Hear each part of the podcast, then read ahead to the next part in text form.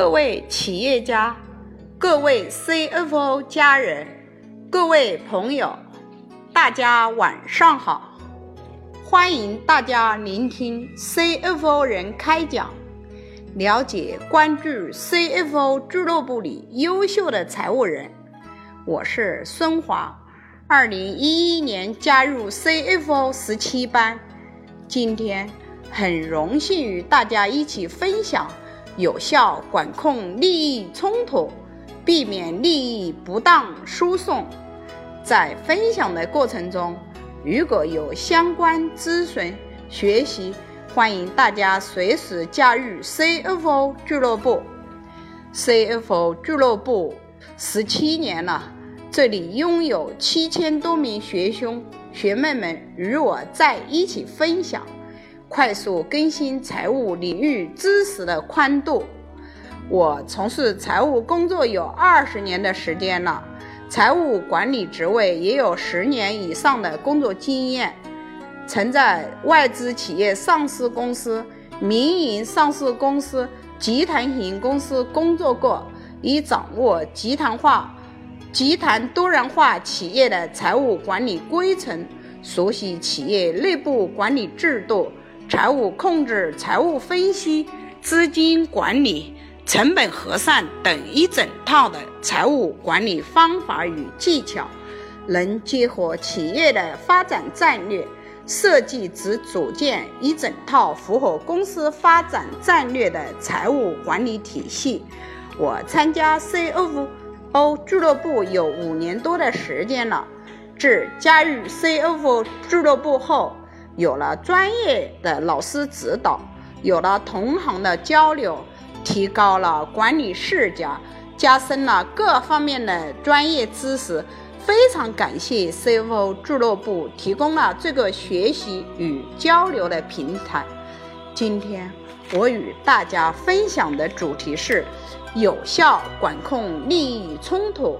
避免利益不当输送。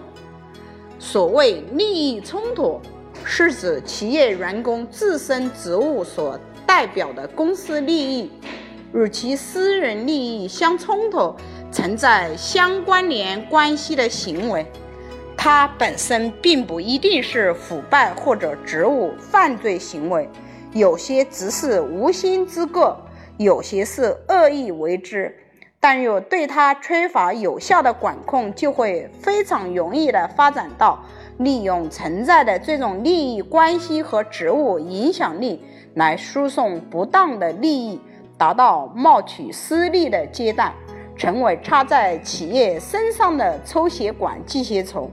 清除利润的同时，也对企业的健康氛围带来极大的危害。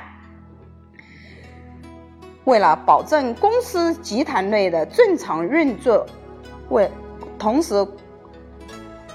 有效的管控集团内的利益冲突，必须要采取如下的做法：第一个，公司的董事长必须要下定决心，要明确态度，要坚决支持在集团内全面推动针对利益冲突的规范。对于已经查出来的谋取私利的不当的行为，必须支持予以严格的处罚和惩罚。第二，在集团内要加强诚信建设、环境建设，要明确禁止行为，使员工明确其行为的界限，包括通过培训、签签订商业行为规则、案例学习等多种形式，明确告知员工哪些属于公司的禁止行为，哪些是不可。触碰的高压线，如果比如对利益冲突关系要进行明确的界定，还有一些哪些场景需要主动申报、回避、禁止，也包括加强员工在入职时的背景调查，以及组织对开展第二职业及利益冲突情况的自我申报或独立调查等。第三个。从公司层面系统的梳理治理结构，设分权体系，完善流流程内控，从而在机制上保证不能犯。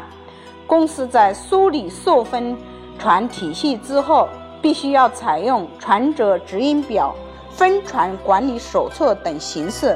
明确各项业务的申请审批路路径、会签各部门及签传的额度。第四个，同时要提高监督活动的有效性及有效实施反舞弊程序，使员工理解其权利始终处于监督之下。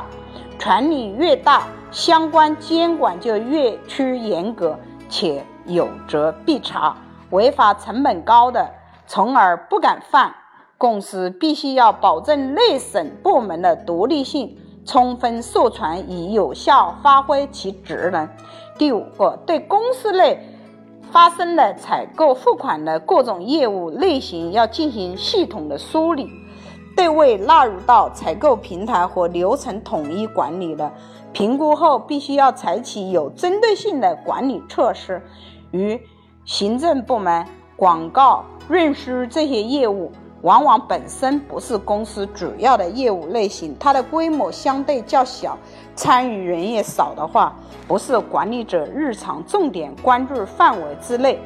第六个。对已经纳入到采购管道统一处理的业务，应严格执行相关的规定，持持续优化完善。例如，采购政策方面，针对采购领域制定具体的利益冲突的场景说明，明确对采购人员及供应商的相关处理措施。采购策略这一块的话，要积极推行战略采购或者。集中采购，供应商管理这一块要加强供应商隐于接单的背景调查，定期签订诚信协议，明确自我申报利益冲突关系的要求，建立顺畅的高层沟通机制，例行拜访为中标供应商等。采购人员管理这方面，关键岗位必须定期轮换。自我申报利益冲突关系，采购操作流程方面应严格按照职责分离、集体决策、公开透明等采购基本内控要求操作，同时加强招标采购上下游的采购需求、采购计划、采购例行过程的全流程管理。今天的 C CFO 人开讲就分享到这里。感谢大家聆听并一路关注、支持、影响，欢迎全国财务外财务人加入 CFO 俱乐部，与我们为伍，永远成为你的骄傲。让我们共同努力，相约 CFO 俱乐部，不见不散。谢谢。